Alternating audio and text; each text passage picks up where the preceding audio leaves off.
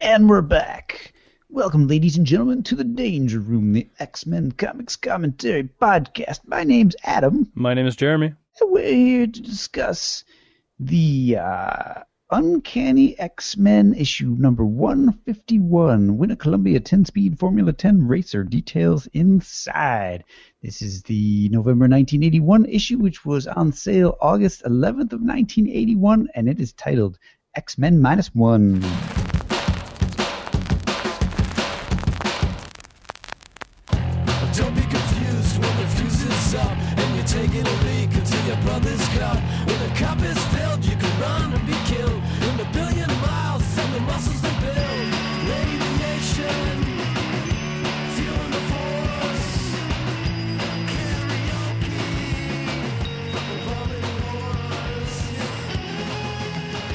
You know, this win a Columbia 10 speed Formula 10 racer, I just hate this advertisement. Really? Why? It just makes me angry that like this was built onto the must have been built onto the press. I mean, this wasn't like an overlay that for reprints they can they can use cuz this this it's in my Marvel Masterworks and I bet you it's in your uh your omnibus. It had to be in my omnibus because otherwise I wouldn't have read it. Yeah. So, I don't know. It's just whenever I read some of those old issues like this issue you said was what 1981? Yes. So I was reading comics in 1987. I was like, "There's no way that I can win this 10 speed racer because the contest is six years old." I wonder if people continued entering it as they got like old back issues. Yeah, I don't know. Uh, this one also proclaims that the day Kitty Pryde leaves the X Men is the day the X Men fall. Mm, That's a little misleading. Well, they do fall. Uh, Kitty Pryde is on the front of this wearing a little yellow dress uh, w- with her little six starred star of David prominently displayed around her neck. Remember, she is Jewish. She's got a very heavy suitcase that she is uh, having a lot of difficulty with, and the uh, the rest of the X Men are like, "Ah, we don't need to help her." Uh, Colossus, to me, minus his head, looks like a He Man figure. Yeah, he kind of does. Just those big muscles and I don't know the way he's drawn there, big hulking muscle man. Nightcrawler's sitting on the porch like, well, whatever. See you, Liebchen. no one, no one's going to help her with her suitcase. Nah, okay. I guess I guess I won't either. All right, so let's open this thing up. It is written by Chris Claremont. It is penciled and inked, I guess, by Jim Sherman, Bob McLeod, and Josef Rubinstein. Uh oh. Is that a bad sign? Well, when it's not the main artist and there's three of them to replace it, that smells like a filler to me. well, two of them are drawers, and one of them is inker. Tom Orzechowski is lettering, Bonnie Wilford is coloring, Louise Jones is the editor, and Jim Shooter is the editor in chief. What's going on with the X Men? I don't even remember. well, they just got done uh, on Magneto's little fish island, if you remember. Fish Island. Uh, then they did some stuff with the Fantastic Four, and then they had a little alternate universe experience with uh, the um, Teen Titans, and now they're back to Mansion. We interrupt this podcast to bring you word of Jeremy's special contest, which we are putting at the beginning of this episode so that people don't skip over it. Yeah, you can win yourself a copy of X Men 153. Details inside. Anyways, uh, so the X Men are gathered around the professor's study. Um, Kitty is sitting on the professor's desk. She's got a little pink bikini on. Uh, Colossus has got like a little blue speedo on, and sort of Storm has a little pink or a little blue um, uh, bikini. Wolverine is in his costume, but he has a towel around his neck, which is weird. Why are some of the X Men in costumes and some of them are in bikinis? My guess is that Cyclops, Nightcrawler, and Wolverine were in the Danger Room training, while the other three X Men were out for a swim. So that towel on Wolverine is like a sweat towel. It, ca- it can't be that he was swimming in his costume, can it? He's also got a cigarette. Well, he just got done with an. Ooh, maybe Yukio or Mariko was over. he has a towel off and smoked himself a little cigarette. Uh, anyways, the professor details the bad news that Kitty's parents have decided to withdraw her from the school. Even though she's doing well and she's getting good grades, they feel like she should go to a school that has pupils her own age. I would counter that with she should go to a school that has pupils. As uh, I don't know that any of these X Men actually attend classes, Well, they attend danger room sessions. I suppose. Uh, anyways. So Kitty's not happy about this. Nightcrawler wants to know if there's something that they can do, but the professor's like, nope, it's their parents. They can do whatever they want to. There's nothing we can do to prevent it. And that's when Kitty freaks out. You could at least try. And she jumps off the table. I don't know if she phases out of her little jacket or if she just throws it off. Hmm. Um, but that begs the question: if she does phase out of it, can she can she phase out of her own clothes? Uh, yeah, that's a good question. And and if she can, why didn't she accidentally phase out of her bikini? That's good control. Yeah, maybe she just has really good control over her powers. Anyway, she phases through Cyclops. Mhm. Yeah, that's gotta be weird. Wonder if it feels funny. What? Oh my. Arkidian? No. uh, Kitty phases through the door. Storm is uh, upset, and uh, the professor orders Storm to let her go. I believe Kitty would rather be left alone. W- Wolverine suggests to the professor that he use his telepathic powers to make Kitty's parents change their minds. I may have indulged in such tactics in the past, Wolverine, but no more. To deliberately manipulate a sentient mind would make me no better than the villains we oppose. Oh, also, the art stinks on this panel. Uh, so the professor is basically saying that he has been a villain since day one, and today he's turning over a new leaf. Mind wipe. Yeah.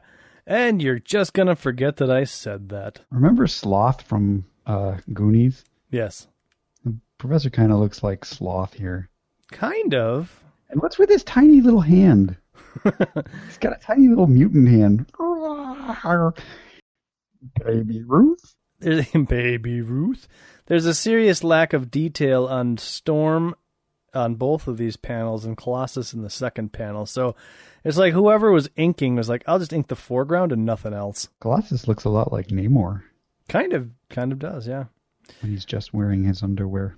Kitty phases upstairs uh, to her bedroom, and she's gonna cry finally now that she's by herself. Is this her bedroom with a giant console TV? I think that's a computer because she's a computer whiz. and this is the early 80s, so computers are what smart people do. I suppose so, yeah. I guess she uses it later. So Storm comes up and she's wondering what's going on or if if she, if Kitty would like to come downstairs for some supper. Storm has changed into a very nice outfit. I'm not hungry. would you like to talk? No. No. not sulking. I just want to be left alone. And it's written like that too. She's got a blue stuffed animal, which It's like a hmm. it's like a blue stuffed bear dog thing. it's got a weird like I don't know, maybe it's just oh, okay, there's a bow tie and its arm its arm is all wrinkly like some sort of sausage. She's snuggling with a blue sausage. She phases up out of the bed and through the back of the bed and runs over to the computer and says, I've been searching the internet and I've discovered that Emma Frost runs the Massachusetts Academy where my parents are sending me. How do you guys not know that? And how do how did I figure this out? Well, Google. In a computer in 1981, Well, pre-Google. Kitty's the inventor of Google. apparently. The one thing I don't like about how Kitty is drawn in these early issues is she's drawn. Sometimes she's drawn like a little kid, and other times she's drawn like kind of a sultry little uh, girl or woman. None of this art counts. Okay, so just forget it. Yeah, this is Jim Sherman, I'm presuming, and Bob McLeod, I think, is a little bit better because the art picks up like halfway through the issue, but right now it's just hit or miss. Yeah, it does keep going back and forth. Are you sure that they're not just alternating panels? I suppose it could be. Well, the next couple of pages here are a disaster, but uh, Kitty points out, like, don't you remember Emma Frost? And then we get a little flashback of when Emma Frost mentally zapped a few of the X Men and captured Storm. And if it wasn't for, like, what, Phoenix, uh, her attack, uh, the X Men wouldn't have been saved, and they thought that White Queen was dead. I don't know what's going on in this last panel, but whoa, something's wrong with Storm. Her hands are trembling, and I don't know. Not a very good drawing. It's just awful. She's scared. Apparently, when uh, Emma Frost was telepathically examining Storm, it really affected her or something. I don't know. Yeah, yeah. Which we don't really know anything about that, but I guess I guess it did. Storm thinks to herself that she'll have to have the professor telepathically examine Kitty's parents to ensure that they aren't acting under the queen's influence. So that's, That's a, that's a good plan. Mhm. I guess a telepath can tell if uh, somebody's been hit by another telepath. That's useful. Well, yeah, yeah, sure. Um, Storm also says like, don't take this out on your parents. They think that uh, they're doing the best for you, and this is where Kitty reveals that what? That's a crock. My parents are splitting up. Why can't they just bring me back home so we can be a family? So, so in this panel, she's drawn like a woman, but then in the next panel, she's drawn like a thirteen-year-old girl. It's just really weird how it keeps going back and forth. I think it's tough for a lot of artists to draw kids. I think you're probably right, but I think you're right. I mean, like Batman and Robin. Robin always jumps back and forth between being an adult and being a kid. Yeah, he's pretty much just shorter than Batman. Yeah, But you're right. Every now and then, yeah. I mean, how old is Robin supposed to be? I, I suppose it varies. He's one of those ageless characters. Depends on which Robin you're referring to as well, I guess. That's true too. Uh, so, anyways, Storm's like, stop being so selfish. People change. Things change. Kitty does the typical, if they didn't love each other, why'd they get married and have me? If I can't depend on that reality, what can I depend on? Kitty's words cut deep. Uh, Storm remembers her own parents getting. Killed. Which is exactly the same as divorce. Yeah, it's um her eyeballs are eights. Oh, yeah, they are. That's weird. She shouldn't. She shouldn't be remembering this. Children, like, what was she? Wasn't she an infant? Well, yeah, but then they say something like she got a really good memory or something. Remember, wasn't she picking locks at three years old? I feel like it's a retcon. What? I, it says Ororo was four when she saw her parents killed. Yeah, Didn't you learn that she was three when she started picking locks? I thought so. Yeah, I thought she was an. Yeah, I thought. I think you're right. I thought she was an infant when her parents were killed, and then she was uh, picking locks at three. Oh, who knows? Maybe we're wrong, but I don't think so. Chris Claremont retconning himself, possibly, or we could be wrong. But the what the thing that I'm curious about is like why is Storm remembering this based on Kitty's words? I don't know. Oh, it's just kind of a weird flashback. But anyways, so they hug and uh, uh, you know, whatever. Life goes Life on. Life is very lonely, Kitty. So the next day, they have packed Kitty up. They are loading her in the car. Apparently, a discreet check by Xavier confirms that Carmen and Terry Pryde are indeed acting on their own, but they're in Illinois. So how did that happen? It was very discreet. it was very. Dis- It was over the phone. I want you to open your mind real quick, huh? He was like, "Hey, did you guys know that Emma Frost works at the Academy?" And they were like, "No." And he was like, "Eh, I buy it." So yeah, whatever that mental screen or whatever that screening process was, they passed with flying colors. Uh, the professor offers to send the furniture to Deerfield, but Kitty's like, "Nah, you keep it. I'm gonna visit you every chance I get." Uh, she wish she kisses. She she wishes everybody goodbye and kisses uh, Nightcrawler's head goodbye. Strange. And uh, she says, "Go so long, Wolverine." And he says, "Pumpkin, my friends, the name's Logan. Just you, none of these other guys." Thanks, Logan. And this is when she kisses Peter. Like full on, like they're so I don't. The, the transition's a little awkward here, but like they're all together in front of the car, and she's giving everybody little kisses goodbye, and then apparently she snuck off with Peter, and actually you can kind of see the professor and somebody in the background. So they they walked off, I guess. So everyone's just kind of waiting for them. Excuse me. Glasses, will you come with me? Oh, duh. I'm not very good at writing letters. I've spoken about this before. This this is not a secret from anybody. I will draw you pictures. Uh, and he's self doubting himself. Uh, but for you, Kitty, I will try if that is what you want to. He- if you want to hear from me. And that's when Kitty reaches up and gives him a huge kiss on lips. Mm. Goodbye, Peter. and she is tiny. She is well. She's thirteen and he's like seventeen. Yeah. Awkward. But I suppose there is a, a pretty big lack of women at Xavier's school for gifted people. Uh, you know how kids are. Plus, the other the other episode ago, Colossus had a, was turning his eye at Kitty when she was wearing some ridiculous outfit. Yeah.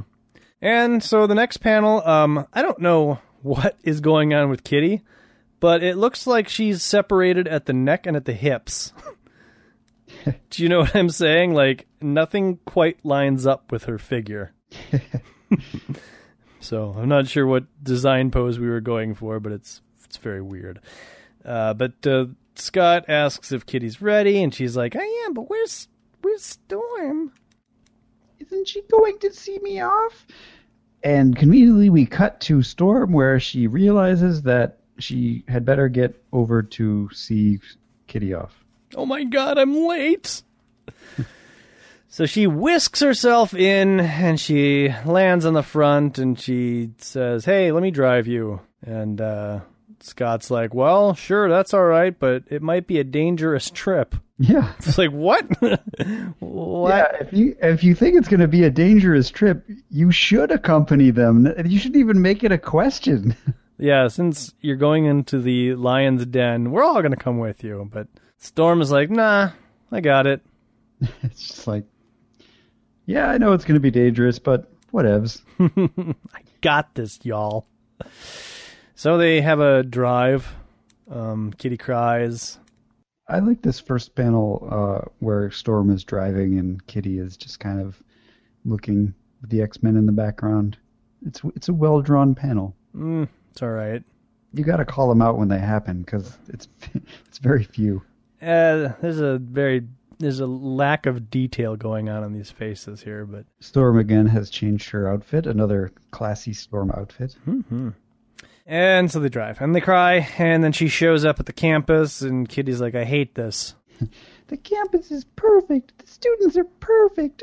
I hate it. I know the professor wanted me to dress nicely, nicely to make a good impression, but I wish I'd worn my oldest, most frayed, most comfortable pair of jeans. it's a school of preppy zombie clones. And that's when the students come over and say, brains. well, so Kitty and uh, Storm go check into the dorms. Um, They meet a man dressed in a dress. yep.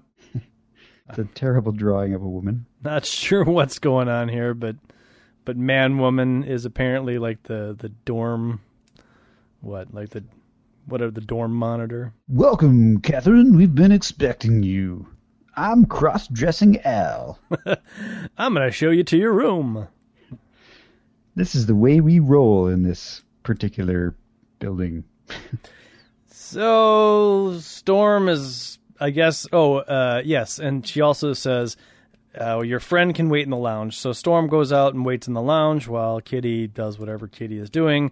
And that's when she's thinking to herself that perhaps Wolverine was right. They should have done everything to prevent Kitty from coming to this school. And that's when Emma Frost shows herself and answers Storm's thoughts. That's right, Ororo, you should have. Emma Frost. There's we cut to the outside and apparently there's some explosions and lights and some students look up and there's thunder and Oh? we cut to uh, a heavily made up kitty. I think she's demon possessed. yeah. She's either got black eyes or she's just put on the makeup, the the eyeliner really thick. Are you squared away, kitten? Yes, pretty much. Uh, I sense somehow that things are not quite as awful as you anticipated. Oh, but now she's turned into a little lovely schoolgirl, clasping her book at her chest. Nah, they're waiting till you leave before wheeling out the rack and thumb screws. Whatever that means. I, she's taking it lightly, I guess. Yeah. It's a long trip home, Ororo. Want some company? Now, why does that sentence even make sense? It doesn't. She's she's cracking a joke. Oh, is she? Oh, I get it. like, I don't want to be here, so you want some company home? All right. I guess that joke was lost on me because I was like, wait, that doesn't make any sense. And that's why Storm says, "Ah, silly goose." Got it. I would fly with you to the ends of the earth and give me a hug, and I gotta go. And so she does. And that's when a woman named uh, Muffy comes along and says, And that makes no sense. Hi, are you Kit? I'm Muffy. That figures. what? Well, it figures that her name is Muffy, I think. This I a- knew I was gonna meet a girl named Muffy. well, Muffy is kind of like a prep school, prep academy school type highfalutin Is it? uh, Muffy. I think it's I've kind never- of I've never heard Muffy before. well, nobody has, but I think in the '80s, like early ¡80s, that would be something that one would laugh at. I'm Muffy. I don't. Know, Muffy must be short for something. Hi, are you Kit? I'm Muffy. I'm your orientation advisor. I'm another dude. Lots of dudes that dress in uh, dresses here. You'll get used to it. Come on, I'll show you to your dorm. In fact, are you a dude? Because I see you're wearing a dress. Yeah, so Storm is driving the car home and she pulls off, and now she's got a crazy non storm like smile on her face. And this makes no sense whatsoever. She says, I'm probably too close to the academy. Kitty might see what I'm doing, but I don't care. I've waited too long, planned and worked too hard for this moment. So if she's planned and worked so hard for this moment, why is she like blowing it all by doing what she's about to do so close to the so close to the academy where Kitty might see what she's doing? I mean I get it. She's excited, but it's just terrible dialogue. Uh, yeah, it's, it doesn't. It don't work. Yeah, That's all. No, I'm with you. I don't. So that's when she gets out of the car and she's she quotes some uh, King Lear, which I'm not going to read, but whatever. Something about whiteheads. So it might be a acne commercial. Anyways, uh, Whitehead. Oh, acne medica- medication. ouch. So she uh, whips up a storm and she uh, flies into the air and she's flying around and uh, she's talking about the storm she created and just marveling at the fact that with the mere concentration she can shape things of nature to her will. It's as though Storm has never done this before. It's very strange. So she whips up a rainstorm, which slowly turns into a snowstorm, and she's whipping around and flying. But then she's kind of like, "All right, I got a, I got, I got a job to do, so I'm gonna be done." And she admits to herself that over the last few minutes, she almost lost control, and she's got to remember that. Yeah, she she learns that creating a storm is much easier than getting rid of a storm. And then it says the struggle leaves her exhausted, but at its end, all is once more as as it should be, except for the fact that her car is still covered in snow in this panel. She also, well, she learns and, and uh, details to the audience something that I don't think that has been uh, uh, explained is that she doesn't necessarily create weather out of nothing. She manipulates natural weather patterns at a fantastically accelerated rate, which is interesting because it adds at least a little bit of science to her power, but still doesn't explain how she can whip up like floods in hallways and stuff. Yeah, the flash floods are kind of weird. Yeah. Uh, but what's going on? I don't. I don't understand. Like, why is Storm being all weird? It just that doesn't make any sense. She's very excited about the experience, so she lights up a post-coital cigarette. She didn't have coitus, and she doesn't smoke. Uh, well, you know, I was, I post-coital shouldn't, shouldn't really. Uh, Storm, I'm saying Storm was akin to an orgasm. I know what you were saying, Adam, but Well, Why'd you question me? you made me look like a fool on my own podcast. so sorry. Uh, well, it turns out that uh, she's got work to do, so she places a person-to-person call using the mobile operator, whatever that is. Sebastian Shaw here. Wait, what? She called Sebastian Shaw? That's what I said. Sebastian Shaw. Yeah, in fact, uh, She did. She explains to Sebastian that that this is Ororo and she's just delivered Kitty Pryde to the Massachusetts Academy and thought she'd ring an old friend. Judging from recent weather reports in your vicinity, I assume all is going to plan. Yep, the assumption is correct. Uh, she dearly wishes she could present, be present when Miss Frost awakes. The torment she'll be going through ought to be exquisite, she says, as she continues to smoke her cigarette. Very nasty, my darling, but then that's what makes you so appropriately delightful as the White Queen. What? What? Wait.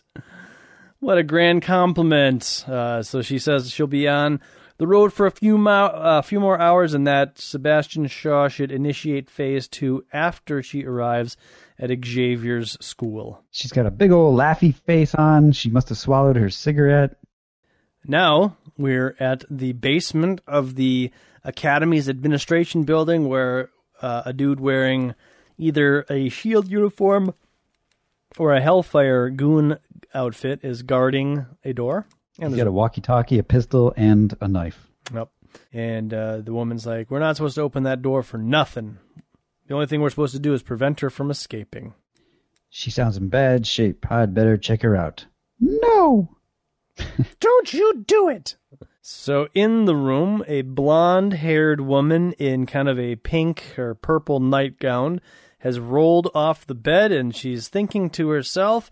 Well, it's Storm. She's thinking to herself that when she faced the White Queen, she felt the telepathic psi-bolt burn into her mind, and now appears she's in a cell, and she feels like her voice is a little strange and her body doesn't seem quite right, but there's so little light that she can barely see. Dang. Normally, uh, she she she has vision, night vision that is as keen as Wolverine's, but um, here she's virtually blind. She doesn't know what's going on. I didn't know about this keen eye vision before. Add, added up to Storm's powers. No, okay. Keen eye vision, never in danger in a dark room. So she tries to generate a ball lightning, whatever that is. But nothing happens, so she finds a light switch, she turns it on, only to reveal that she is in the body of Emma Frost. No, goddess, no! In a tiny and revealing nightie. Yeah, I'm not sure if that's a coloring issue or if she really is just showing that much cleavage. Well, there's there's a strap along the top, so I don't know if just the middle part is see through or Yeah. Somebody at the Marvel bullpen was like, "Yeah, I'm going to make this a little more interesting for the kids. yeah, it's supposed to be like a a, a, a white like uh, tank top, but instead the colors is like nah, more skin. Well, meanwhile, uh, over at the Xavier Mansion, Kurt Wagner and Amanda Sefton are rekindling their love.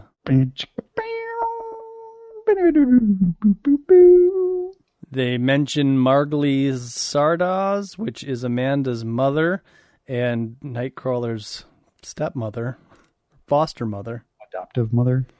So, continuing the weirdness that they grew up together and now they're in love. And they kiss in front of the moon, and that's when they get attacked by an energy bolt. Zap!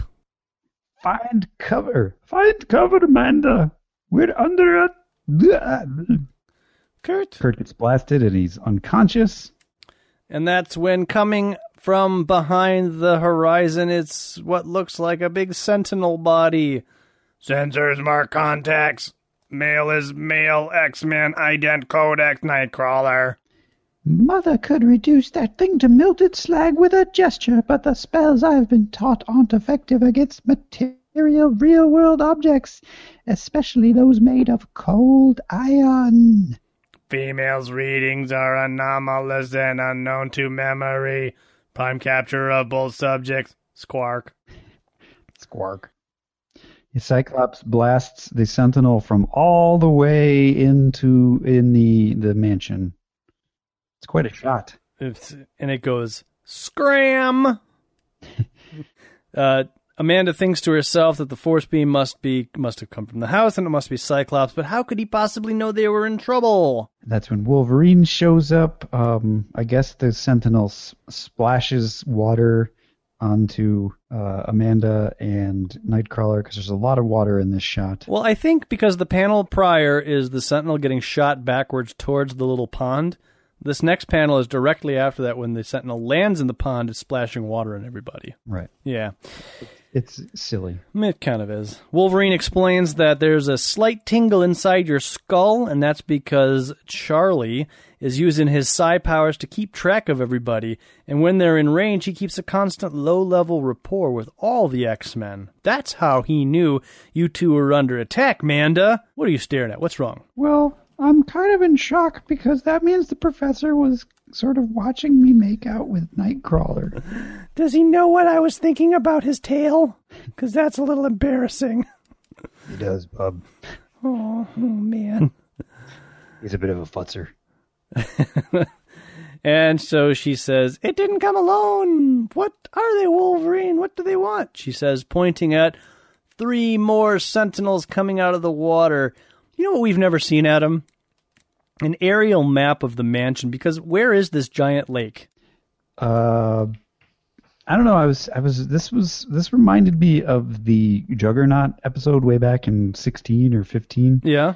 when the Juggernaut and they had all these kind of defenses. The Juggernaut invaded the mansion. And they had a, like a, a sequence of defenses surrounding the mansion. And I, Yes. was- I don't know if there was a lake then or not. I don't recall that there there was trenches and lasers, but there was no lake. So, But what happened to all the defenses? well, we talked about that. Shouldn't they be getting hit by missiles right now? We'll talk about that in a minute. Yeah, I know, but it's fine. It is. Uh, Wolverine says that they're sentinels. They're blah, blah, blah. We know what sentinels are. Uh, meanwhile, at the secret control center far beneath the Hellfire Club, Sebastian Shaw monitors and controls the progress of the mechanoid creations. And apparently, he likes to have young ladies operate the sentinels because that's all this room is filled with. He's he's got like old school '60s telephone operators operating these really complicated video screens. They're all dressed the same. They're all fairly attractive, it, it appears. Um, and they have devices that are able to run a scan on Wolverine. His bones are laced with adamantium, making them essentially unbreakable. He also possesses adamantium claws, which extend through openings in the backs of both hands from housings built into his forearms. To which I say, how the hell did you just scan that?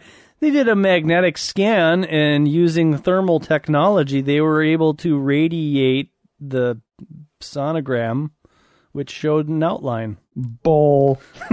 Duh. Didn't you read the official handbook to issue 151? How does she know anything about adamantium? And I don't know. Does, did, did, did, did the scan also say, oh, by the way, the metal that you're seeing here, that's adamantium? Oh, and adamantium is essentially unbreakable. Shaw has an incredible training program. Neutralize him quickly, Techno. I guess her name is Techno. but keep him alive. Harry Leland has plans for that pipsqueak psychopath. Oh, yeah. And the Sentinel then shoots out cables towards Wolverine and Amanda Sefton. Wolverine cuts them handily. Wolver- or Colossus appears over the horizon, and Wolverine orders him to attack. Wolverine, I have come to help. I'm not just watching.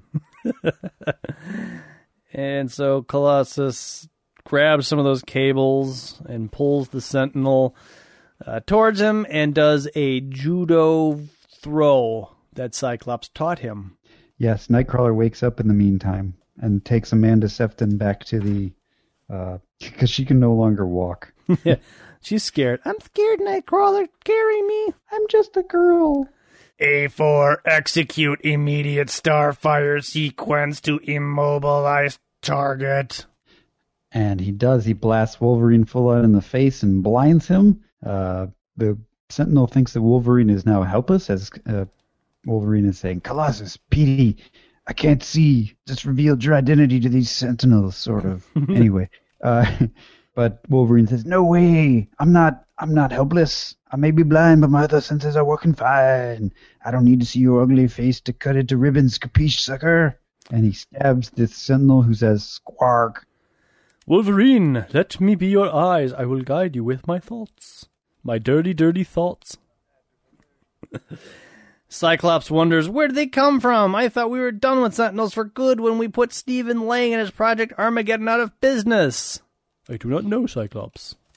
In addition to learning their creator, we must discover how they managed to breach the security of this estate. I.e., we don't have an explanation for that.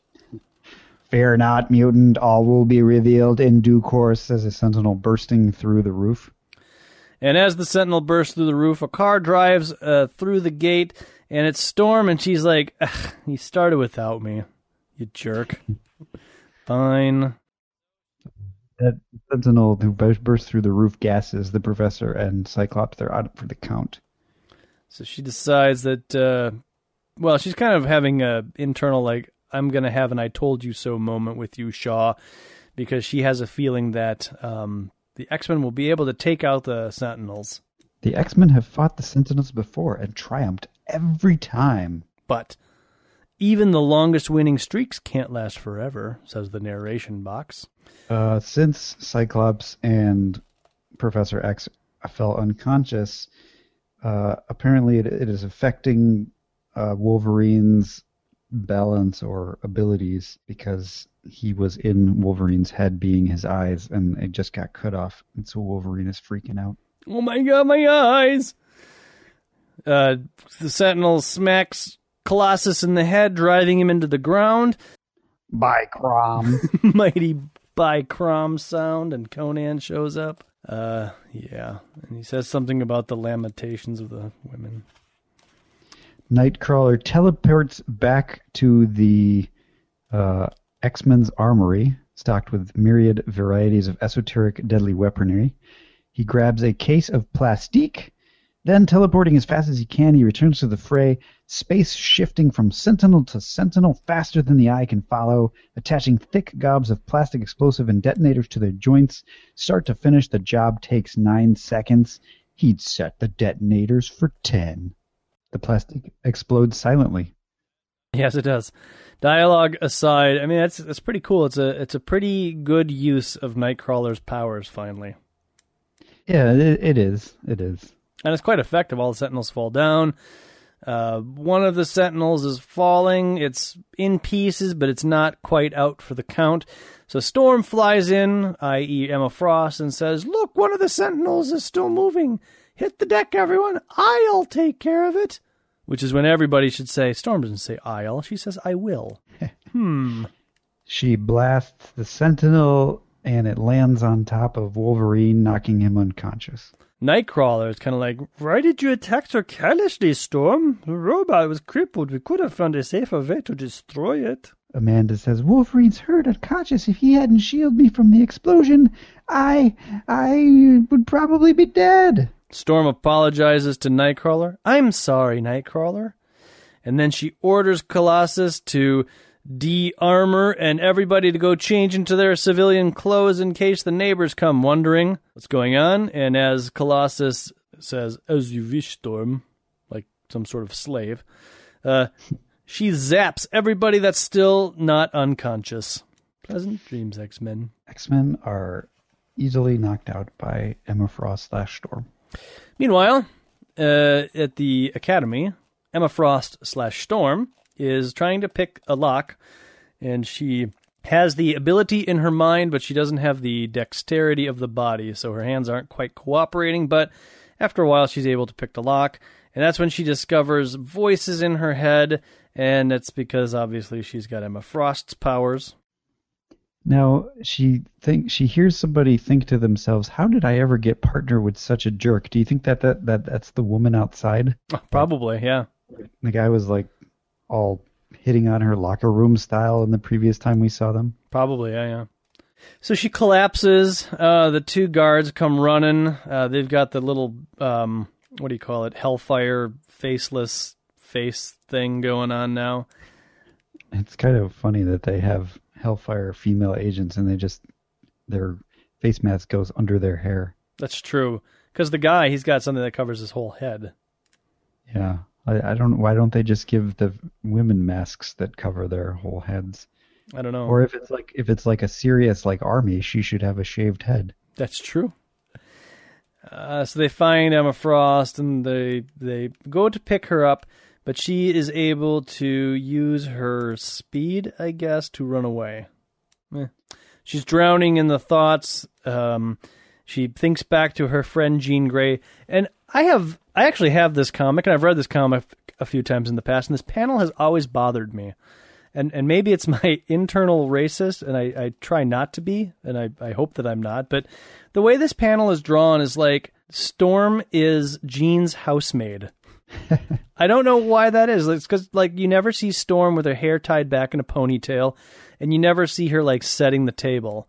And it's just the way that Jean is kind of whipping telepath telekinetically all the dishes over to her, kind of like callously not thinking about Storm, and then just Storm's expression, just like, "Come, hey, slow down there." This is a turning point in Storm slash Emma Frost to say like, "Hey, you got to concentrate to keep the telepathic ability in line." I actually accidentally read your mind. Your mind told me that you were ready for these dishes, so I sent the dishes over for you, even though you didn't ask. I sometimes get people's thoughts and words confused. Uh, so Emma Frost, she grabs a rock. She waits for uh, one of the goons to come around the corner, and it, the it, it's implied here that she hits him over the head. Uh, she thinks to herself that the process of uh, controlling the the thoughts that are piercing her mind is somewhat similar to controlling the weather. So that's that's kind of important. So then Kitty is back at her um, room, and she's like, "Oh man, I wish I wasn't here." I almost wish the Hellfire Club would make a move. This is driving me loony. And that's when Emma Frost bursts into her room and says, Kitty, are you all right? And she says, Oh, I've heard of giving a girl what she wants, but this is ridiculous. So she jumps out of the bed using her, probably her honed X Men abilities to try to get out of danger's way.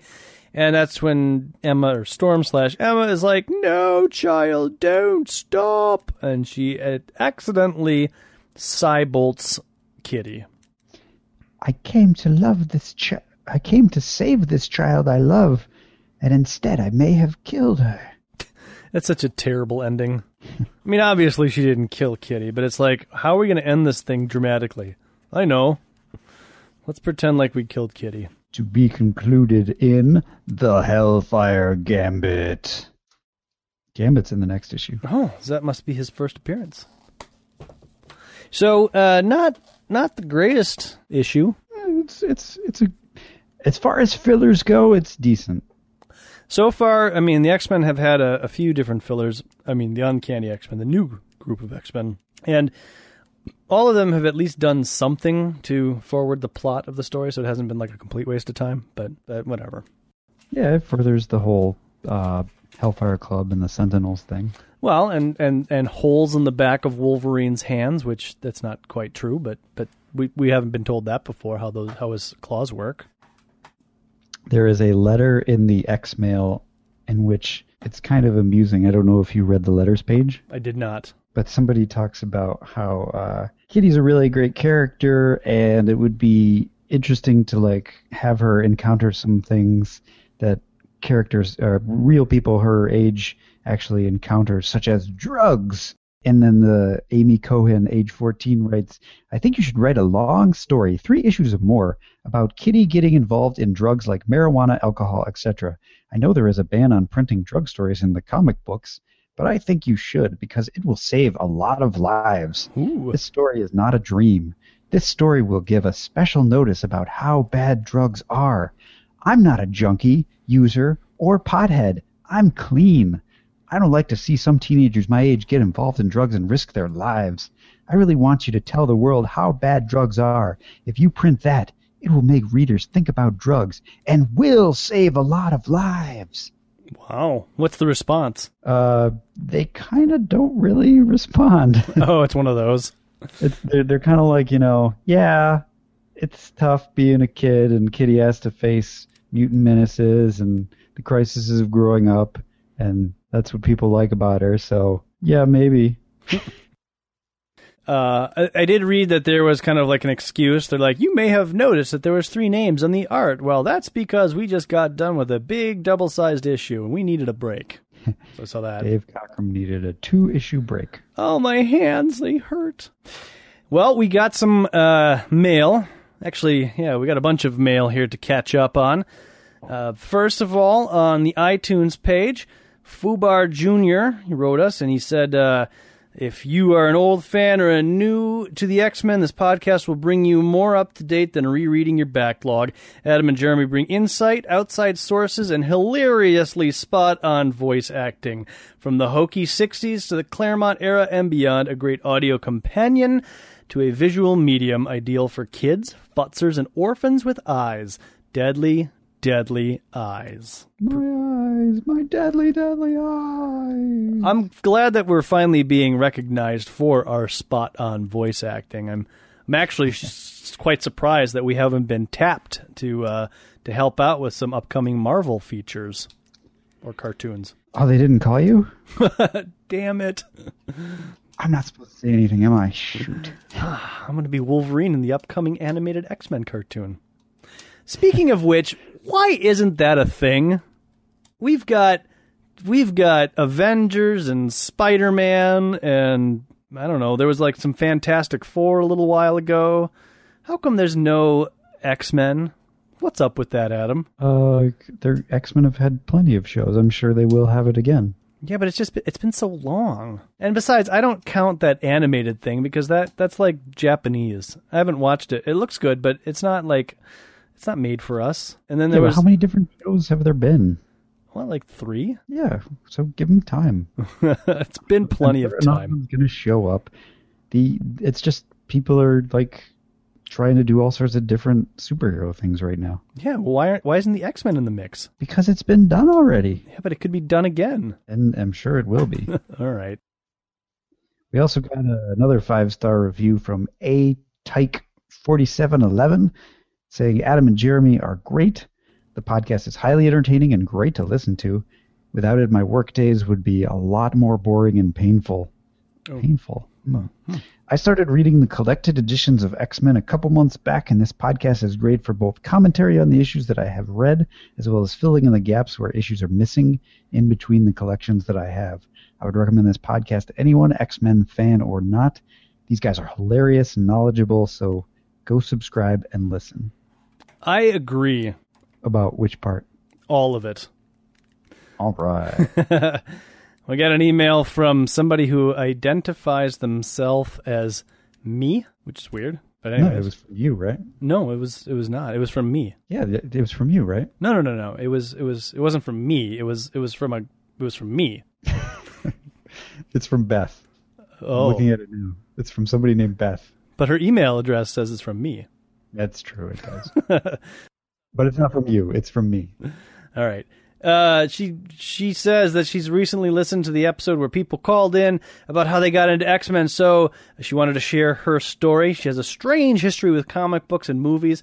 She never really cared about them until about three years ago when she saw her first superhero movie, which was Thor. And then she spent the last three years going back and watching all of the Marvel movies, the Nolan movies, the Spider Man movies. And this summer she watched the X Men movies, ex- or the X. Uh, she watched all of the X Men movies, excluding Wolverine. Uh, and she thinks that she might have watched the first X Men a year or two ago, but didn't pay any attention to it. Uh, she is now a big fan of the original trilogy. She doesn't care about Wolverine or the fast or first class people too much, but she's loved the X Men since May 2014.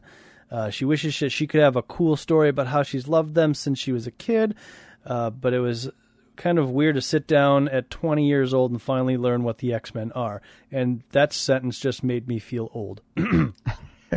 Anyways, uh, she also watched the X Men the animated series, and I where did she watch the X Men the animated series? It's not on like Amazon. It's not on Netflix. It's not on TV. It's on Netflix. Is it? I thought so, but Are you no. are you sure it's not like X Men Evolution? Like I ah. I want some old school '90s X Men animated series. I would watch that probably back to back. I thought it was, but mm, Maybe it is. I haven't checked recently. Anyways, that's what truly turned her into an X Men fan. Compelling characters, relevant plots.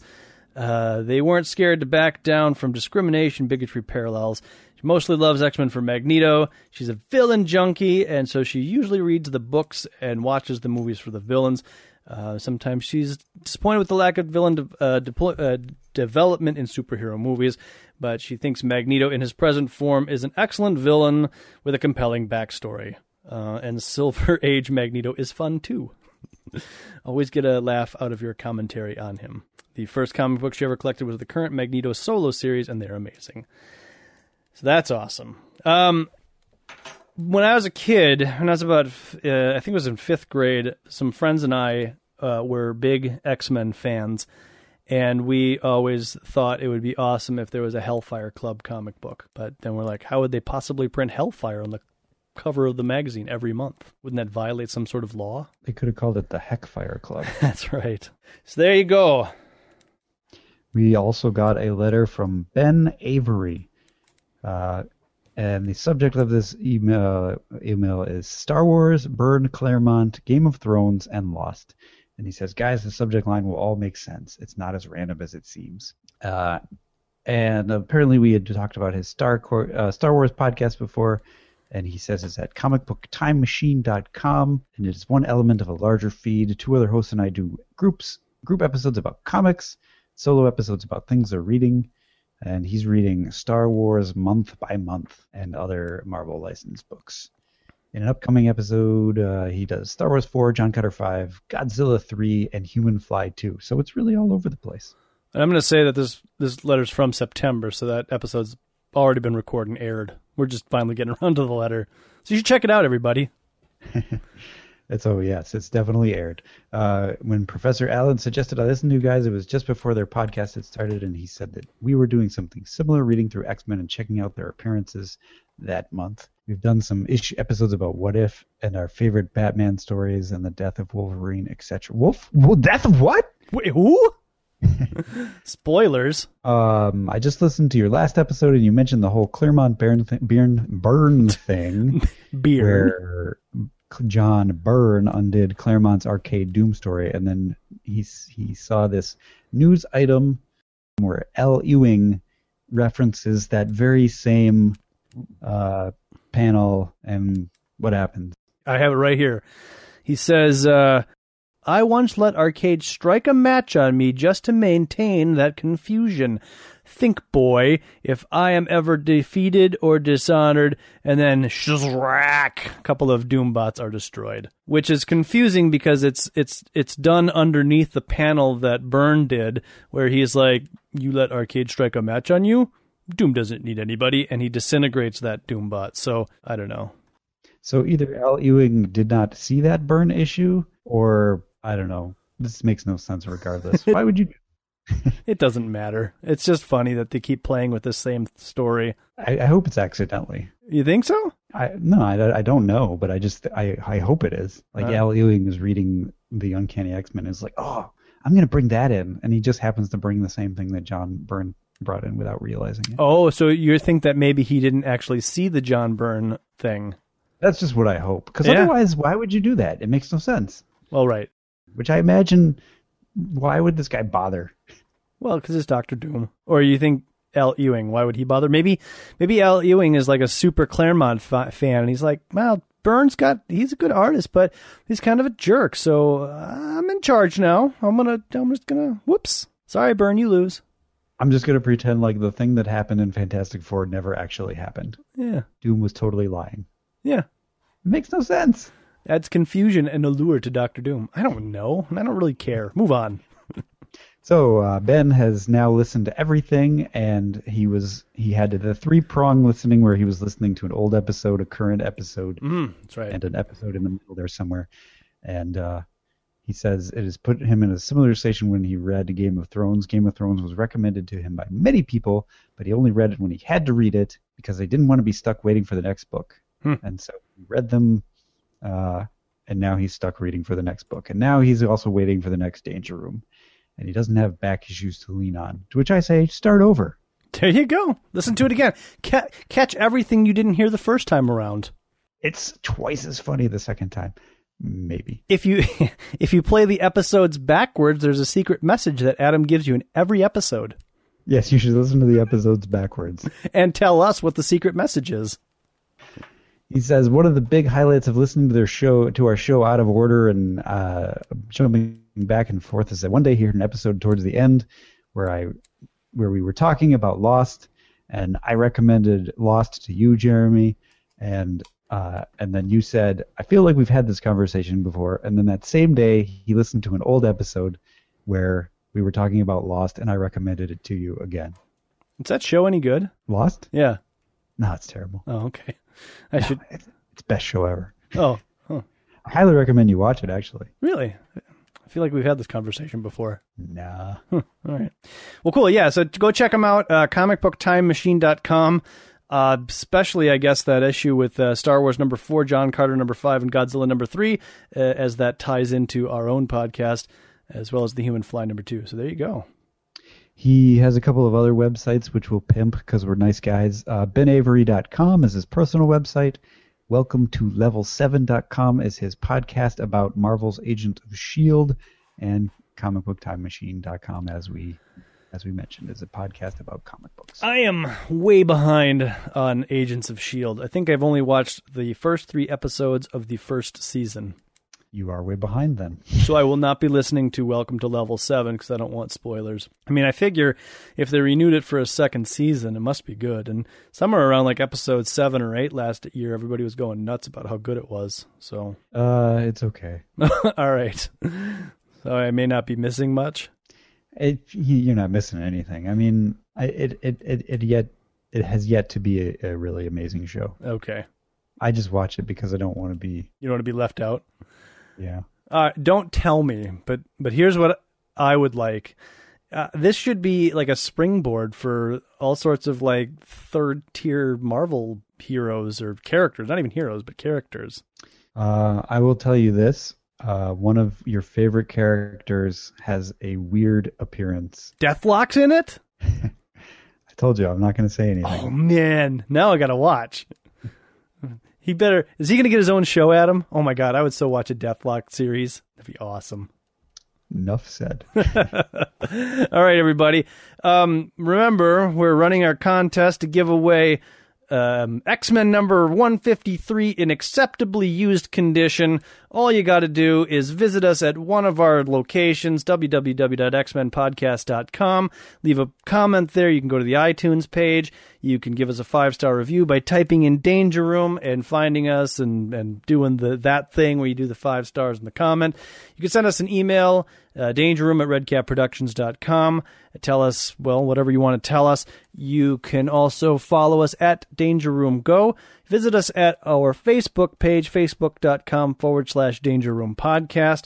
If you can do any one of those things, and then you send me an email at the danger room at redcapproductions.com saying, I did that thing, you will be automatically, well, I mean, I guess there's some intervention in there, but you will be entered into the contest drawing for X Men number 153, a classic comic book from Marvel out of my personal collection. Right, Adam? That's huge, isn't it? and you're going to be reading it on air as we do that issue. That's right. I'm going to read, for, like, you are going to get the issue that I read from on this podcast. So somehow it'll be weirdly connected to the internet. Um, so, uh, and if you uh, leave us a voicemail at 501 Get X Men, uh, saying anything, literally anything, uh, you will get double entry points. That's two.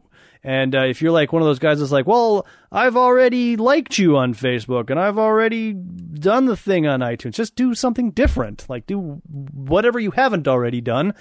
Uh, or leave us the voicemail and uh, and boom, you're entered. And I can tell you that the entry list right now is it's very small, so the odds of winning are very high. So get your entries in soon. Enough said. Did you do any uh, reading this decade? Yes. Um, I read Dazzler. I read Dazzler about three weeks ago, so my memory on it is a little fuzzy. Uh, this is Dazzler number nine from, I guess, November of 1981 ish. And yeah, it's the same month as the issue that we just read. Hence the win at Columbia 10 Speed Formula 10 racer on the cover. Yeah, ruining this comic book cover as well. uh, and as you'll remember, last issue she was abducted uh, and said that she was going to be taken to Mr. Meeker. Mr. Meeker. And so remember that. Yeah. she's in a car and she gets taken to a helicopter and I don't really remember the order in which this is done, but basically we find out that these are uh, government guys and and they're actually on the up and up. They're not criminals. And so what they do is they take her to this ba- uh, base. They introduce her to a superhero who you may be familiar with. His name is Quasar. And apparently Qua- I like Quasar. Quasar has a similar uh, similar abilities that are light oriented. Um, I don't know if he absorbs sound to create the light, but whatever. He's got light based powers. And so what they want to do is um, they've they've discovered, and again this might be a little out of order, but they've discovered that she absorbs sound like a battery, storing it for later light use, and they want to see how far they can take that. Like what the, what how far what is their limitation on that? But as they go through this complex, they find some other people who are mostly villains. A dude named Solarr, who was, I guess, a Captain America villain. Uh, another dude named um, Hul, Hu- Hu- Huklo? I don't know. His name is Huklo. He uh, possesses incredible radio- radioactive energy and the mind of a two year old. So that's Oh, something. interesting. And then they get we get our first introduction, our first introduction, but not the Marvel Universe's first introduction to Klaw, who is a man comprised solely out of um, light. Yes, he is 100% light, solid light. And he types up a little thing on the screen that says, Don't trust them. Soon you'll be a prisoner like the rest of us. So, anyways, they run her through a gambit of tests and they figure out that she's next to unlimited as far as how much power she can store. At least they haven't found her max. Uh, meanwhile, her friends are trying to get a hold of her. Like, we've got Harry Osgood, the, the doctor, Johnny Storm, her grandmother, etc. Nobody can get a hold of her. And uh, she, in this weird page, is laying in the uh, test laboratory, apparently post orgasm. It's very weird. I think what they're trying to be like is like, oh, she's so drained from all these tests, but she looks like she's in a state of pure uh, euphoria, and she's wearing uh, like a pink bikini, which is weird. Anyways, uh, they they basically tell her like we're never to let you go. so she's getting a little mad. Uh, so she decides that she's going to try to escape, but she comes up against Quasar, and Quasar's like, "Come on, stay. You can help us." And she's like, "Fine." After she tries to shoot him, all of her power's drained. So the next day, she goes in for some more tests, and as she's getting ready for the test, she sees a message from Klaw saying, "You should leave because what they're going to do to me is going to be so awful." And so they start doing some tests, but the technicians are like, what the hell's wrong with Klaw? Like, this never hurts him. Like, this is not painful to him at all. But he's sitting in his little chamber and he's like gritting his teeth and he just looks like he's in pain, playing on uh, Allison Blair's womanly emotions. And so finally, she's had enough and she lets him go. And that's when Klaw comes out and he starts attacking Dazzler. So he's free, he's attacking people. Quasar goes and they fight with Klaw and Dazzler comes around and she fights with Klaw and eventually Klaw shoots his little so I guess he transmutes like sound into light and Dazzler absorbs sound. So they're like basically uh, perfect nemesis for one another. But eventually uh, so he shoots all of his light energy transmuted into sound and she absorbs all of it. So she essentially absorbs Klaw Klaw is in her.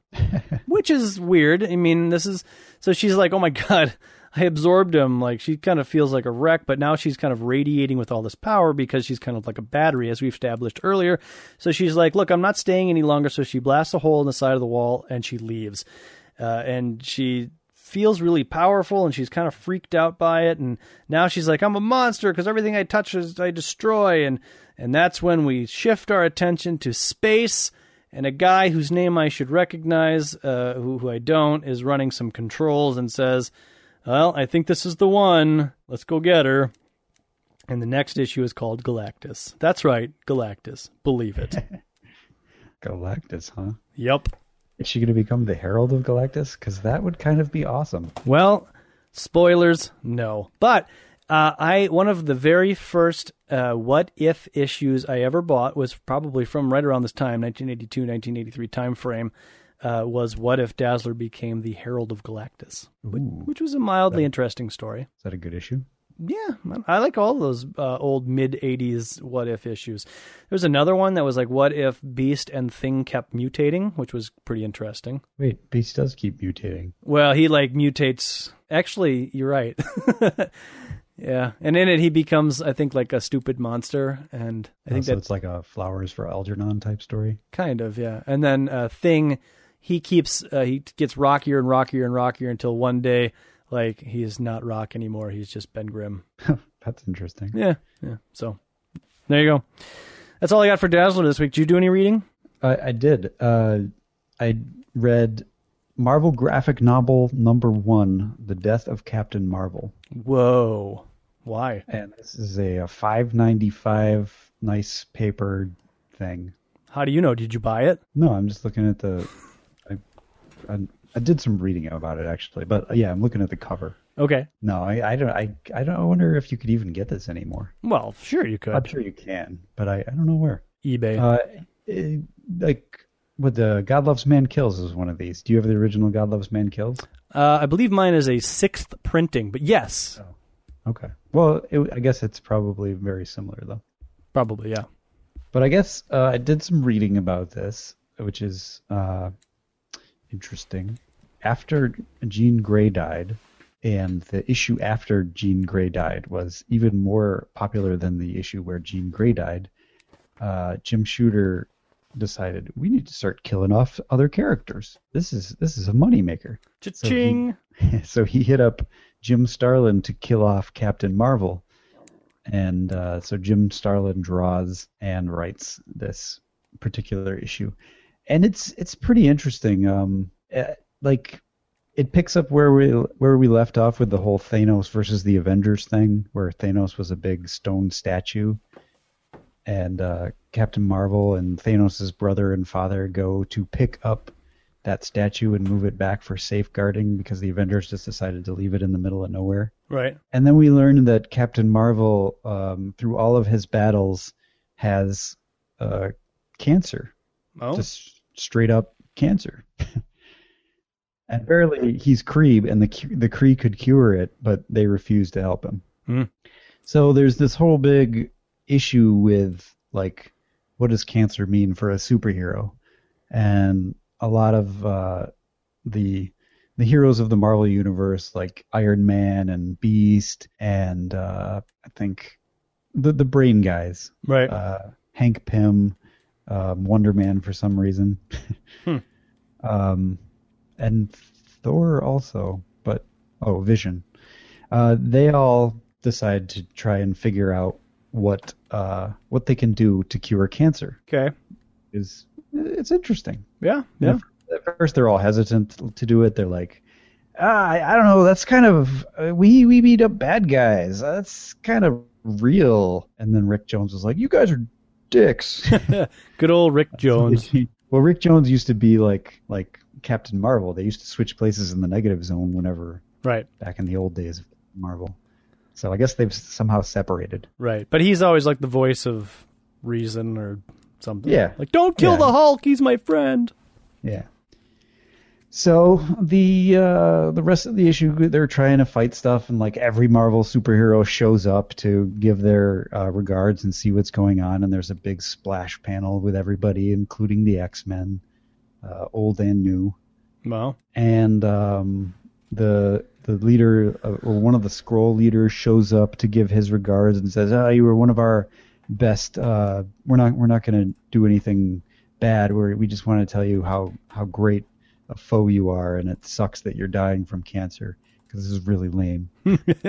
cancer's lame. and uh, Ben is kneeling. Uh, ben Grimm is kneeling by the thing and talking about you know old time uh, battles and how tough uh, Captain Marvel is. And he turns towards Spider Man. And he says, "Ain't that right, Spidey?" And Spidey's like, "Uh, I mean, sure. Uh, I I gotta go." and Grimm flips out and he's like, "Spidey, what the heck?" And uh, Kevin Marvel says, "Death touches us all in different ways. Some barely feel its pathing, passing. Others it strikes right in the face." Hmm. And uh, Spider-Man's all upset. He's just all shaken up, and Cyclops puts hand, hand on Cyclops' back and says, "It's okay, man. Is it because of his uncle? Yeah, of course. Captain Marvel is one of us. He's a full blown card carrying superhero. We die from bullets and bombs, not from something like cancer. It just can't be. Uh, Rick Jones goes in to talk to him and starts crying, and they're alone for a while. And Drax the Destroyer shows up. I don't know who that is. You, didn't you see Guardians of the Galaxy? Oh, yeah. It was Drax, the green guy. Okay. I didn't really pay attention to their names. Oh, I know there's there's a funny guy, a funnier it was guy. the Green Male, Okay. as played by Bautista. It was a good movie. I liked it. So the heroes decide that they have failed, and uh, Captain Amer- uh, Captain Marvel slowly starts uh, dying, and then Thanos uh, un- comes out of his statue, and they they do battle on the spiritual realm, and Captain Marvel trying to figures out what it really means to be a hero, and he learns to accept death, um, and then he he really dies. Aw. All the heroes are sad Aw. it's it's a pretty interesting story. Huh. If you're into the whole cosmic universe, I'm sure he eventually comes back. I'm sure he does too. It's it's interesting. It's got Thanos, it's got Death, it's got pretty much every Marvel hero. Okay. It's well worth reading. All right then. That's all. That's all I did. Okay. I appreciate the reading that you have done, Adam. Oh, I appreciate your reading too. All right then. Anything else? Negatron. Well then, until next time, the danger room is closed.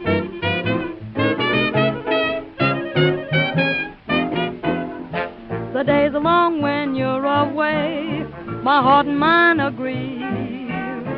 It's time to start in making plans for you and me, baby. No need for fancy sentiments. It's plain as ABC. I hardly need to explain that. It's quite plain that me minus you means just nothing at all. But me plus you equals love. Night minus moon means no romance at all. But night plus moon equals love. Won't you hug a little, snug a little closer? How about that? Will your answer be yes or no?